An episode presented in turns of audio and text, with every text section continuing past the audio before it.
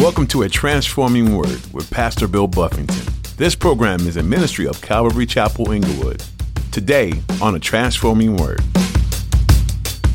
Because of how they live, because of they worry, they, because they won't do right, they won't trust God, they don't have the peace of God.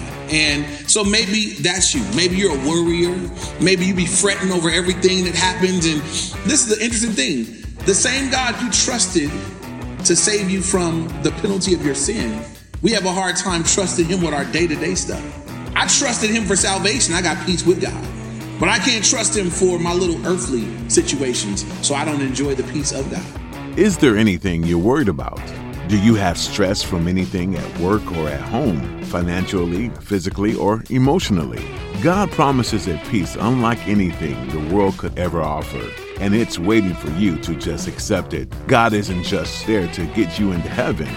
As Pastor Bill's going to show you today, he wants a much bigger part in your life. He wants to help you with your day to day life to have a close relationship with you. All you have to do is accept it and let Him start to work in you. Now, here's Pastor Bill in the book of Romans, chapter 5, for today's edition of A Transforming Word.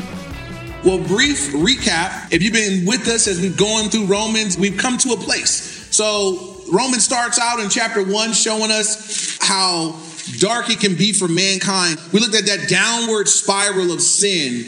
And the end of chapter one ends with just a long list of things that men who do not honor God, men that don't fear God, men that don't worship Him as God, where our sin will end us up. And that's where Romans chapter one left us. Romans chapter two we learned about the righteous judgment of God, that we're dealing with a God who we all like to focus on the aspect of God that he's loving and gracious and merciful, but he's also a God of justice and sin's got to be dealt with. And so we learned about that in chapter two and how that God wants us to circumcise our hearts and be right with him. And then as we come to chapter three, we looked at just the fact that all of sin. In chapter two, we saw those that were lost in carnality, those that were lost in religion. In chapter three, we looked at the fact that everybody has fallen short of God's glory. We all need help. And then as we came to chapter four, we got into some of the things that God has provided for us. In chapter four, we learned about our righteous standing with God through faith in Him.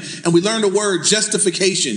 And if you guys remember, we look at the word justified, that through Christ, through our faith in Christ, we've been made justified. And I told you guys that it's just as if I'd never sinned, that that becomes our new position in Christ. Now, chapter five, we look at the benefits of being in that place the benefits of being in a relationship with Christ that has me justified. I stand before God, though I'm a sinner, though I've made mistakes, though I'm not a perfect man, I stand before the living God just as if I'd never sinned. And there are many benefits to that relationship with the Lord. And that's kind of where we're picking up at chapter five. So look at chapter five, verse one of Romans. It says, therefore, having been justified by faith, we have peace with God through our Lord Jesus Christ. The first word is therefore, and I told you guys, whenever you see therefore in the scriptures, it's a connection. So you got to look back and see what it's there for. So chapter four talked about our justification. Therefore, since we're justified by faith, he says, Therefore, the first benefit, and I want you to take notes. We're going to look at many benefits of the result of us being justified. The first result is now we have peace with God. In looking at what that means, before you have a relationship with the Lord, the Bible says that you're at enmity with God. You're at war with God. Many people are unaware of that. Many people don't understand that until you surrender your heart to Christ, you're at war. You're at war with God. You got beef with God. I don't know people here that have had beef with people. You may have beef with somebody on earth that you were scared of, but you don't want to have beef with the Lord, y'all. You don't want to be at war with God. Nobody goes to war with God and wins. Amen. And so my situation before Christ was I was at war with God. Some of us were at war with God, just lost in carnality, lost in different types of sin, lost in selfishness. Didn't matter what you were lost in, you were at war with God. But the moment you bowed the knee, the moment you came to recognize what God had done for you and how much He loved you and He had died for you and you surrendered, you're no longer at war with God. Now you have peace with God. There's peace between you and God. And that's a beautiful thing that I have peace with God because of what Jesus did for me. One of the benefits of my justified state before God is I got peace with God. I'm no longer at war. God's not my enemy. God's not looking to get me. Some people speak about God, you think he's the boogeyman. Like God's gonna get you. You do that again, the Lord, like, like God is waiting up there with a thunderbolt to get you. And God says, No, we're at peace. We're at peace because you believed in Christ. You got peace with God. This is the interesting thing to me, though. Many believers, though they're standing before God as one where they have peace with God, there are many believers because they won't walk right, they don't have the peace of God. And there's a difference. I can have peace with God, but I can also have the peace of God. Some people have peace with God, they're saved. But because of how they live, because of they worry, they, because they won't do right, they won't trust God, they don't have the peace of God. And so maybe that's you. Maybe you're a worrier. Maybe you be fretting over everything that happens. And this is the interesting thing. The same God you trusted to save you from the penalty of your sin, we have a hard time trusting him with our day to day stuff. I trusted him for salvation. I got peace with God. But I can't trust him for my little earthly situations, so I don't enjoy the peace of God. And when you think about it, it doesn't even make sense that I could believe God for the eternal thing, but not for the temporary thing. And so, a couple verses, if you struggle with peace, the peace of God, Philippians 4, 6, and 7, it says, Be anxious for nothing, but in everything. Instead of being anxious in everything with prayer, supplication, with thanksgiving, let your request be made known to God. And it says, the peace of God, which passes understanding, will guard your hearts and your minds through Christ Jesus. So God says, one way to get a victory over someone that lacks peace is they need to pray. Um, some people don't like peace because they talk to everybody about their problems but the Lord. You call three girlfriends and a couple of buddies and four family members, and you have 10 conversations and you ain't prayed for two minutes. And that's just human nature. For some reason, it feels better to talk to people, but they can't do nothing for you. It takes faith to call on him, right? It takes faith to go in my room, shut my door, bow my knees, and cry out to God about my situation. God who can hear me and do something about it. And it doesn't really take faith, but it might feel good to my flesh to call a few friends. Hey man, I got to tell about the situation, man. You got to pray for me. That's what Christians do. You got to pray for me. You ain't prayed for yourself. I love you. But that's just the truth, right? So we not experiencing peace because talking to your friends won't bring the peace of God. They might add some junk. They might say, really? Oh, I, whoa, I don't even know what I would do if I was you. You know, you'd be feeling worse about it afterwards. So one thing you want to do, struggle having the peace of God, you want to pray. And another verse, if you're taking notes, write down Isaiah chapter 26, verse 3. And it says, He will keep him in perfect peace, whose mind is stayed on him because he trusts in him. He will keep him in perfect peace. That word perfect means complete, mature. He'll have complete peace. He will keep him in perfect peace whose mind is stayed on him because he trusts in him. And so it comes down to my trust in the Lord. So once again, first benefit of our righteous, our justified standing before God is we have peace with God through our Lord Jesus Christ. And we can praise God for that benefit. I'm at peace with God, I'm no longer at war with God. Verse two, through whom also we have access by faith into his grace in which we stand. Second benefit is we have access into his grace. We know that grace is God's unmerited favor, God's goodness bestowed upon you just because he's good. It says we have access. And I want to just point this out that non believers don't have access to God like we do. What a non believer can access is salvation, but they don't have access. They can't cry out, Abba Father. They can't cry out, Heavenly Father, help me with this or that. You know, some people believe that we're all God's kids. And you guys, if anybody been with me for a while, know that that's not the case, right? In our world that we live in, there are people that would just, oh, we're all God's kids. That's not true. Y'all know Satan got some offspring. He got a lot of kids, as a matter of fact. So you're not by default God's kids. You got to be born again into the family of God. But once you're in, once you're God's kids, God said, you have access. Right now that He's my Heavenly Father, I have access to Him. I can get in touch with Him. Think about all the great people on earth that you can't get in touch with. You can't access any of their powers, any of their resources, any of their ability. And they're just men or people on earth. God says now, because you are justified by faith, you have access into me, into my grace. You have access. You could tap into my unmerited favor in your life. And so we have access into this grace in which we stand. And I want to point that out to you guys that how do we stand as believers?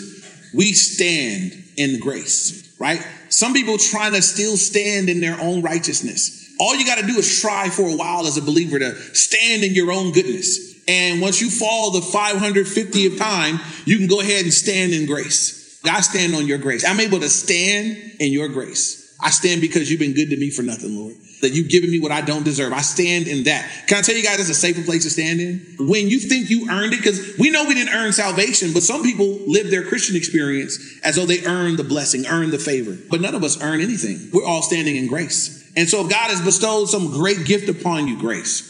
If God is strengthening you to have victory in some area of your life, grace. Anything that you're receiving from God is a gift from it, grace. And if you stand in grace, You'll stand in a way that pleases the Lord and it'll keep you from falling. When you begin to stand in your own rightness, well, you know, I made up my mind. I just decided. Well, now you got to live up to that. And nobody can live up to that. You can't live up to that. If everybody here would be real, real, real, you can't live up to that. You can't live up to your highest standards. You fall, you fail, you fall short. But you know what we can all do? We can all stand in grace. I'm standing here because God's been good to me for nothing. What can anybody say about that? And now you can stand in that too, right? I'm not better than you, worse than you. I'm just like you. That's what people struggle with. We're wanting something to put us up. And God is saying, I've given you something that really keeps you all the same grace. We all stand in grace. If we could all stand in grace, wouldn't that be beautiful? If everybody would just stand in his goodness, because you know who becomes great when we stand in grace? Our strong standing doesn't make us great, right? Our standing in grace, who does it make great? Makes Jesus great. That's the goal. You get a bunch of self-righteous people, well, I decided and I made a mama and I'm doing good. It gets stinky. But when you get a bunch of people that are humbled by the grace of God, though they're doing well, they're standing in grace and they're all standing in grace together. You pull a few other people into that puddle of grace you're standing in, and we can all stand together in grace. And nobody's great but Jesus when we stand in grace. Amen. And so we're able to stand in that grace. Then it says, the second part of verse 2 access by faith into the grace in which we stand and rejoice in hope of the glory of God. We rejoice in hope of the glory of God. That word hope, we're going to see it again in the end of verse 4. It's the exceeding expectation of coming good. It's a hope that we stand in. We have hope in God, something that non believers don't have. They don't have hope. Non believers wonder, there's no certainty about it. We have an exceeding expectation of coming good, the Christian does, in this life and in the life to come. When a bad thing happens to a Christian, right? When something that's not really great happens to me, I have hope. My Bible says that all things work together for the good of those who love God and are called according to his purpose. So even though this thing happened today that's bad, my God says that this will work out for the good. I have hope about the future of this bad situation, right? If I get a death sentence, you're to die of something. Man, that's, t- I'm to die. But for me to be absent from the body is to be present with the Lord. I got hope. The thing that a believer has, the world don't have in reality. I have a hope in this life and a hope beyond this life in God's word. It's an exceeding expectation of coming good. And we're to find out later that God's hope does not disappoint. And so that's why I don't understand. I don't believers, we should never be suicidal. We have hope. Just get through what you're going through, right? You may go through a rough spell, but we got examples in scripture. How long did Joseph's trial last till he came out of it? More than 20 years. He was going through, but he got out. God blessed him later. How long did Job's trial? Job's trial was horrific, but he got to the other side. We've seen people go through difficulty where God was taking them. So if you're going through it today, I'm encouraging you to have hope, that you trust in the word, that you cling to the scriptures, that this too, all things are working together for good for those that love God, called according to his purpose. Maybe you're discouraged because the thing going bad in your life is a result of your own sin and you're under discipline. You know there's even hope in discipline? God says that he disciplines those that he loves. He says, no discipline is pleasant at the present time, but afterward it yields the peaceable fruit of righteousness to those that are trained by it. So even if I'm being spanked by God and circumstances are kicking my tail because I sinned and messed up, God said, but even this, even this, it's going to work out. This is going to yield the peaceable fruit of righteousness those are trained by it. So the believer, we have an amazing hope. We are not a hopeless people. We should never be sitting in a puddle with your face in your hand with no hope. We have hope in every situation because of what God has done for us. Amen.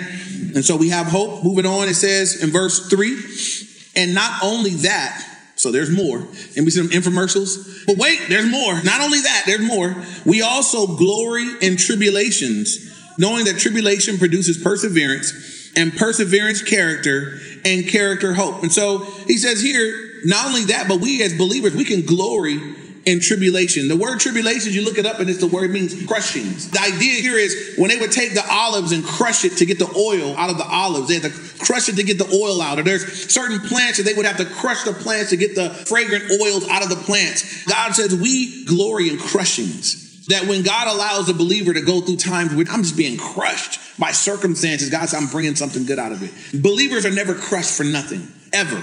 You'll never be crushed for nothing. You won't endure tribulation for nothing. There's always something God is doing through it. We just got to get there. We got to keep walking. In James, if you're writing notes, write down James chapter 1, verses 2 through 4.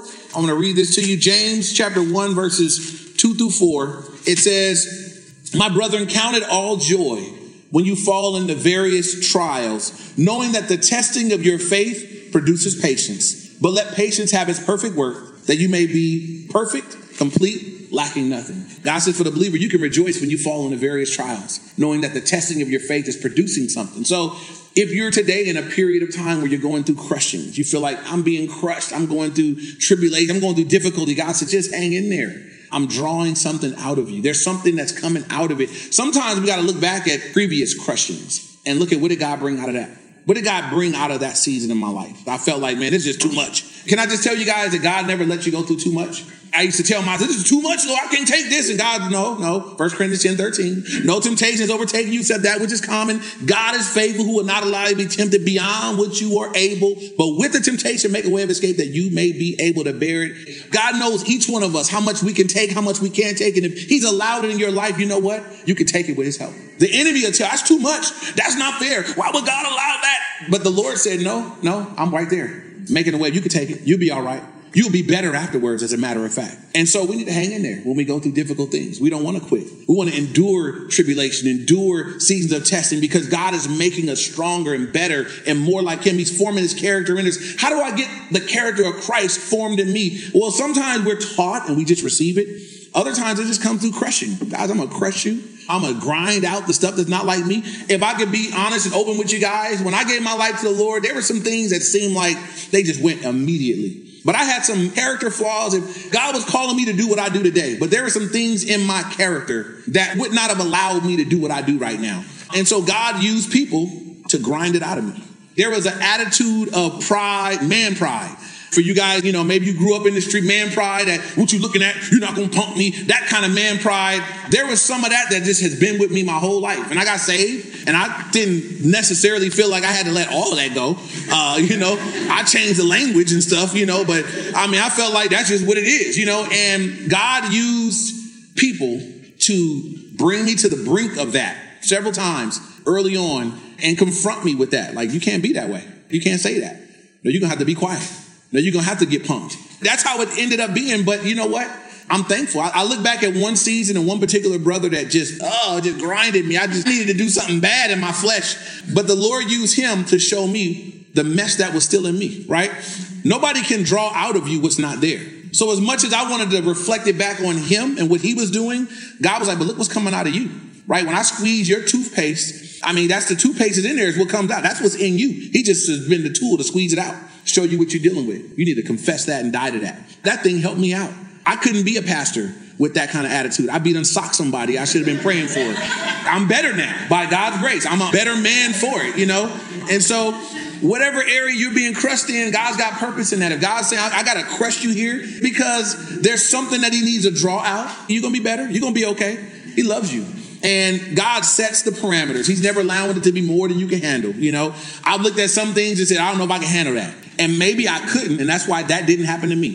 Your trials are yours and mine are mine. But the things that God allows in my life and the things He allows in your life, God's working on us. And we need to just yield to the work that He's doing in our lives. Verse 3, it says, And not only that, but we also glory in tribulations, knowing that the tribulation produces perseverance. So as believers, we can even glory in difficulties or tribulation because God's producing something positive in us through it, perseverance. How do you learn to be patient? Nobody here, I know that for a fact, nobody likes being patient.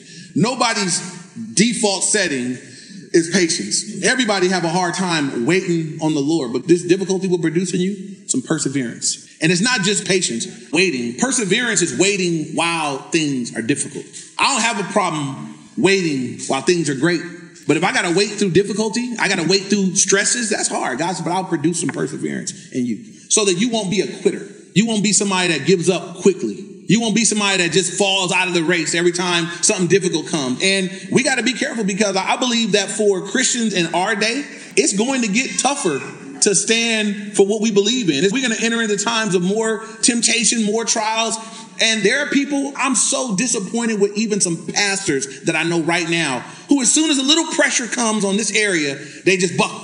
And it's like, you know, I'm offended at that. He's like, you got to stand. It's fight time. I mean, there's times where you got to stand, no perseverance. You couldn't endure a little bit of hardship, a little bit of people not appreciating the stance you take. This is my position, right? I didn't write this book. It's God's book. I've been called and anointed and gifted to proclaim it and to teach it and to explain it. I don't get to remake it up. So when we come up with some things in our culture, our Congress, or whatever that district, I don't get to rewrite this thing for you guys or myself. I got to say what it says, stand on what it says, but be cautious, be careful. There are people now trying to rework it. Well, you know, when God said that, it was no, no, no, no. When God said that, He meant it. And it's just getting hard to stand on it now. So we just got to stand a little more firm. So moving on. So to produce in us perseverance, verse four, perseverance will produce character, and character, hope.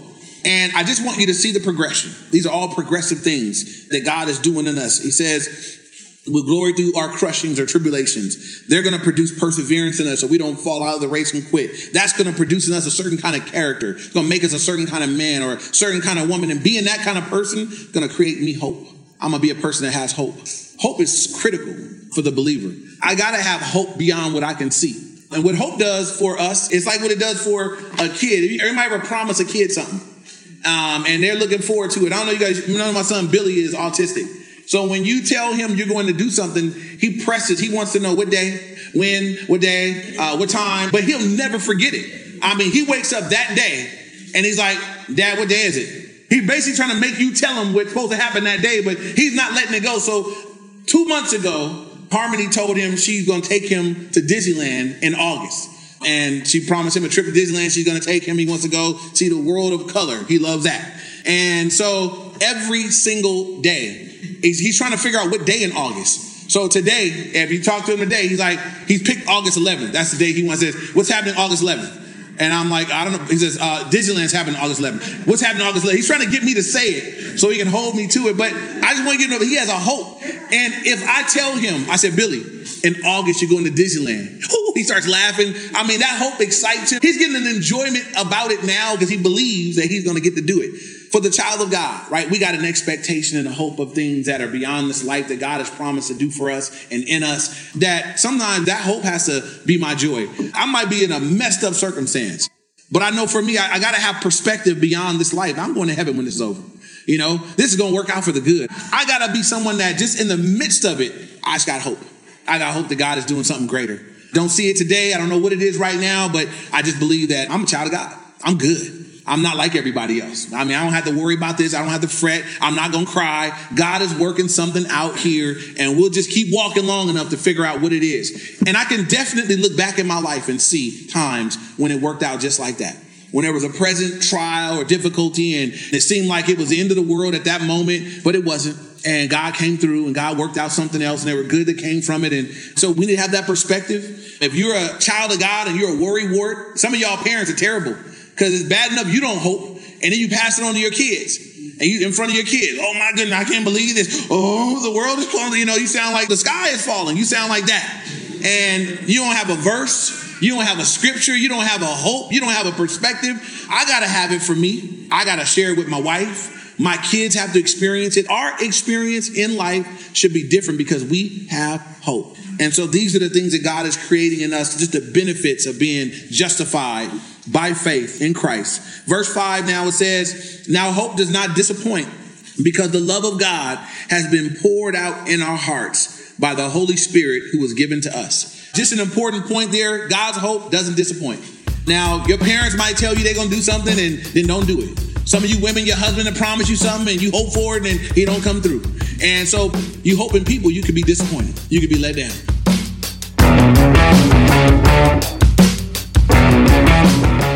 You've been listening to Pastor Bill Buffington and A Transforming Word.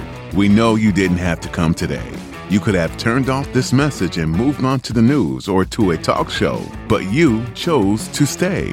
You chose to invest your time in learning more about the Word of God with us. In this series, Pastor Bill is making his way through the book of Romans.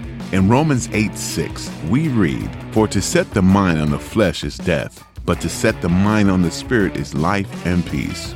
You didn't have to stay today, but it might be the best decision you could have made.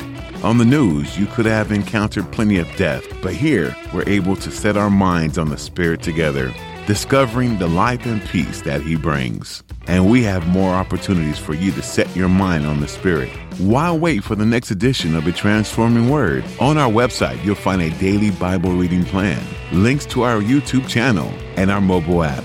You'll have hundreds of messages available to you at the touch of a finger.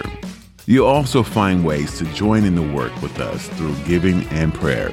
Our website is calvaryinglewood.org.